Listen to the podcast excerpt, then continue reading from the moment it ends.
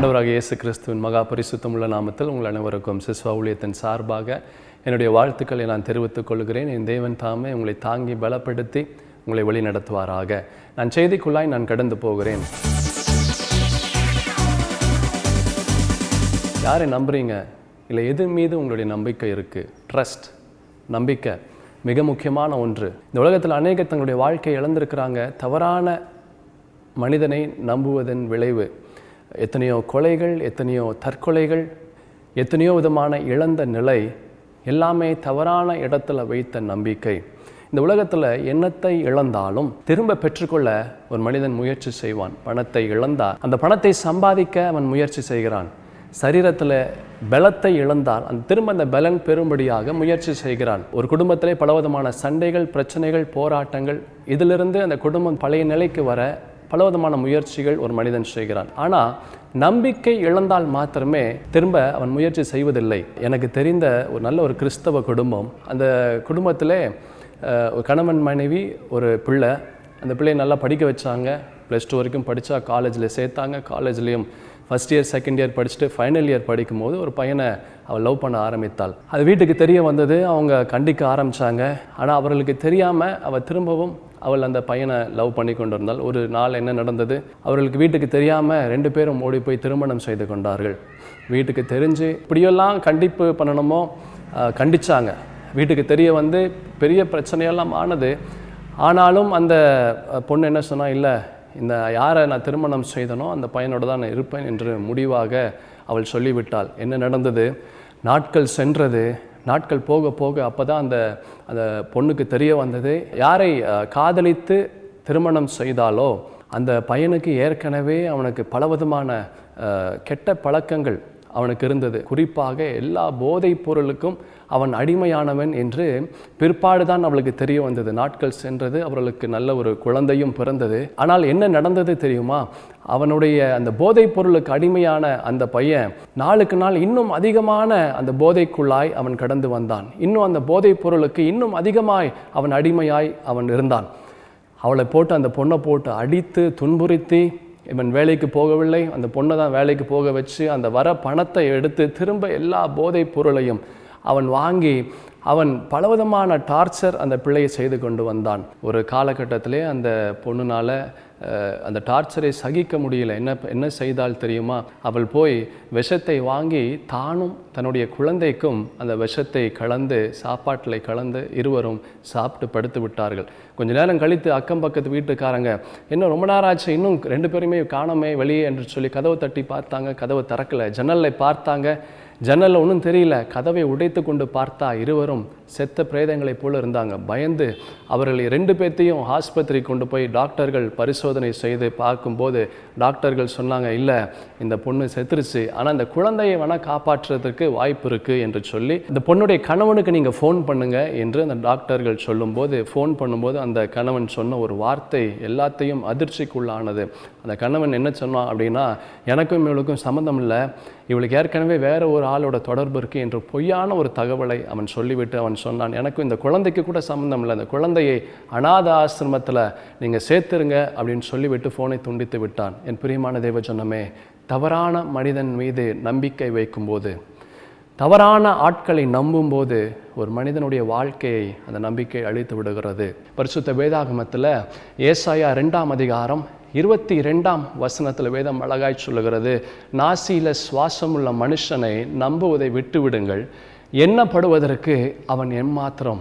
அது மட்டுமல்ல எரேமியா தீர்க்க தரிசன புஸ்தகம் பதினேழாம் அதிகாரம் ஐந்தாவது வசனத்தில் வேதம் சொல்லுகிறது மனுஷன் மேல் நம்பிக்கை வைத்து மாம்சமானதை தன் புயபலமாக்கி கொண்டு கர்த்தரை விட்டு விலக செய்கிற இருதயமுள்ள மனுஷன் அவன் சபிக்கப்பட்டவன் என்று கர்த்தர் சொல்லுகிறாராம். இந்த உலகத்தில் எந்த மனிதனை நம்பினாலும் எந்த சூழ்நிலையில் நம்பினாலும் நமக்கு அது வேதனையை தான் தரும்.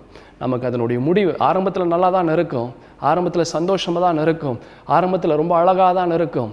ஆனால் போக போக போக தான் அதனுடைய முடிவு அதனுடைய விளைவு ரொம்ப மோசமாக இருக்கும். என் பிரியமான தெய்வ சொன்னமே நீங்கள் யாரை நம்பிக்கொண்டு இருக்கிறீங்க? நீங்கள் எதை நம்பிக்கொண்டு இருக்கிறீங்க? இந்த உலகத்தில் நீங்கள் யாரை நம்பினாலும் நீங்கள் எதை நம்பினாலும் அதனுடைய முடிவு உங்களுக்கு சோகத்தை தான் தரும். அதனுடைய முடிவு உங்களுக்கு வேதனையும் அவமானத்தையும் கண்ணீரையும் தான் அதனுடைய முடிவு தரும். இயேசுவை நம்பும்போது உங்களுடைய வாழ்க்கையே வித்தியாசப்படும். சரி இப்போது ஒரு மனிதனுடைய வாழ்க்கையில் அவன் இழந்த அந்த நம்பிக்கையை திரும்ப எப்படி பெறுவது? அல்லது இருக்கிற நம்பிக்கை இழக்காமல் எப்படி இருப்பது? எப்படி என்று நான் சொல்லுகிறேன். நம்முடைய பரிசுத்த வேதாகமத்தில் ஒரு அழகான ஒரு வசனம் இருக்கு. நீதிமொழிகள் மூன்றாம் அதிகாரம் ஐந்தாம் ஆறாம் வசனம். உன் சுய புத்தியின் மேல் நீ சாயாமல் உன் முழு இருதயத்தோடும் கர்த்தர் மேல் நம்பிக்கையாயிருந்து உன் வழிகளெல்லாம் அவரை நினைத்துக்கொள். அப்பொழுது அவர் உன் பாதையை செவைப்படுத்துவார். உன் முழு இருதயத்தோடும் அதாவது ஒரு மனிதனுடைய வாழ்க்கையில் எதெல்லாம் பார்க்குறானோ பார்க்குறதெல்லாம் அவனுக்கு சரியாய் அவனுக்கு தெரியுது. எதெல்லாம் அழகாக இருக்கோ அந்த அழகெல்லாம் அவனுக்கு சரி என்று படுகிறது. இதுதான் சரி என் வாழ்க்கையில் இதுதான் வந்து சரியான முடிவு. இந்த பெண்ணை நான் திருமணம் செய்தால் தான் என் வாழ்க்கையில் சரியாக இருக்கும். என் வாழ்க்கை நல்லா இருக்கும் என்று அவன் எதை பார்க்கிறானோ அந்த பார்க்கிற காரியத்தை அவன் முடிவு செய்கிறான். வேதம் சொல்லுகிறது உன் சுய புத்தியின் மேல் நீ சாயாமல் உன் முழு இருதயத்தோடும் நீ கர்த்தரை நம்ப வேண்டும் என்று பரிசுத்த வேதாகமம் சொல்லுகிறது. என் பிரியமான தேவ ஜனமே உங்கள் வாழ்க்கையில் நீங்கள் பார்க்கிற ஒவ்வொரு காரியத்தையும் உங்களுடைய சுய புத்தியின் மேல் நீங்கள் முடிவு எடுக்காதீங்க நீங்கள் பார்க்குற ஒவ்வொரு விஷயமும் உங்களுடைய சொந்த எண்ணத்தில் உங்களுடைய யோசனையில் உங்களுடைய இருதயத்தில் எதெல்லாம் பார்க்குறீங்களோ அதெல்லாம் ஆசையாக தான் இருக்கும். இதெல்லாம் சரி என்று தான் தென்படும். ஆனால் வேதம் சொல்லுகிறது நீங்கள் கர்த்தரை நம்புங்க ஆண்டவரிடத்தில் கேளுங்க அது உங்களுடைய வாழ்க்கைக்கு சரியாக இருக்குமா? அது உங்களுக்கு ஆசீர்வாதமாக இருக்குமா? என்று நீங்கள் முடிவெடுக்காதபடி கர்த்தரிடத்தில் நீங்கள் கேட்டு அதன் பின் முடிவெடுக்கும்போது உங்களுடைய வாழ்க்கை வித்தியாசமாக இருக்கும். அநேகருக்கு அநேக விதமான கேள்விகள். ஐயோ நான் இப்படிப்பட்ட வாழ்க்கையில் இப்படிப்பட்ட தவறுகள் நான் செய்து விட்டேன். என் வாழ்க்கையே இப்படி நான் எடுத்த முடிவு தவறான முடிவில் என் வாழ்க்கையே கேள்வியாக இருக்கிறதே. நான் என்ன செய்வேன்? என்னால் தூங்க முடியல. என்னால் சாப்பிட முடியல. என் இருதயமே ஒவ்வொரு நாளும் இதை நான் யோசித்து யோசித்து யோசித்து என் இருதயமே வெடித்து போகிற அளவிற்கு பிரச்சனைகளினால் என்னுடைய இருதயம் இருக்கிறது. ஒவ்வொரு நாளும் இந்த பிரச்சனை என்னுடைய இருதயத்தை நிரப்பிக் கொண்டு இருக்கிறது நான் என்ன செய்வேன்னு எனக்கு தெரியல. இதிலிருந்து எனக்கு ஒரு விடிவு காலம் வராதா? இதிலிருந்து நான் வெளியே வர முடியுமா? திரும்ப நான் இழந்த நம்பிக்கையை நான் திரும்ப பெற்றுக்கொள்ள முடியுமா? என்று இப்படிப்பட்ட கேள்விகளோடு ஒருவேளை இந்த செய்தியை கேட்டுக்கொண்டு இருந்தால் என் பிரியமான சகோதரா சகோதரி உங்களுடைய நம்பிக்கை மனிதர்கள் மீது இருக்கும்போது உங்களுடைய நம்பிக்கை சூழ்நிலையின் மீது இருக்கும்போது நிச்சயமாகவே உங்களுக்கு தோல்வியான காரியங்கள் தான் நடக்கும். நிச்சயமாகவே அந்த முடிவு உங்களுக்கு வேதனை தான் தரும். நீங்கள் ஆண்டவரை நம்புங்க. நீங்கள் கர்த்தரை முழு இருதயத்தோடு நீங்கள் ஆண்டவரை முழு சிந்தனையோடு முழு இருதயத்தோடு நீங்கள் கர்த்தரை நம்பும்போது உங்களுடைய வாழ்க்கையை வித்தியாசப்படும். ஒவ்வொரு சூழ்நிலைகளுக்குள்ளாகவும் ஒவ்வொரு நாளுக்குள்ளாகவும் என் தேவனாகிய கர்த்தர் கடந்து வருவார். அவர் உங்களை பலப்படுத்துவார். அவர் உங்களுக்குள்ளாய் கடந்து வந்து உங்களுக்கு ஆலோசனையை தருவார். நீங்கள் என்ன செய்யணும்? நீங்கள் என்ன பண்ணணும்? நீங்கள் எப்படி பேசணும்? நீங்கள் எப்படி நடந்து கொள்ள வேண்டும்? என்று கர்த்தர் உங்களுக்கு போதித்து உங்களை வழி நடத்துவார். மனிதர்களை நூறு சதவீதம் நம்பி நம்பி ஏமாந்தது போதும். பணத்தை நூறு சதவீதம் நம்பி நம்பி செலவழிந்தது போதும். உறவுகளை நூறு சதவீதம் நம்பி நம்பி விழுந்தது போதும். இதில் ஒரே ஒரு சதவீதம் நீங்கள் ஆண்டவரை நீங்கள் நம்பும்போது நூறு சதவீதம் உங்களுடைய நம்பிக்கை இழக்காமல் அவர் பாதுகாத்துக் கொள்வார். வேதத்தில் ஒரு அழகான ஒரு வசனம் இருக்கு.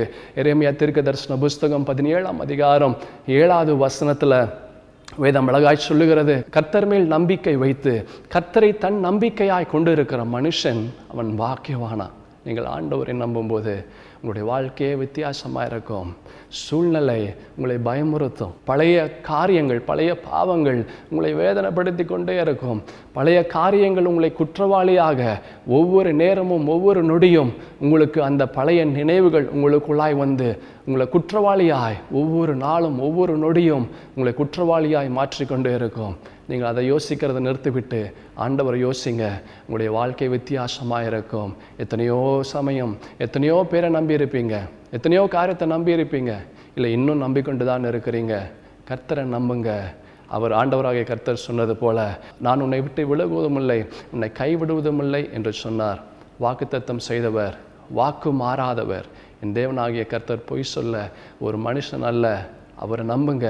உங்களுடைய வாழ்க்கை வித்தியாசமாக இருக்கும். God bless you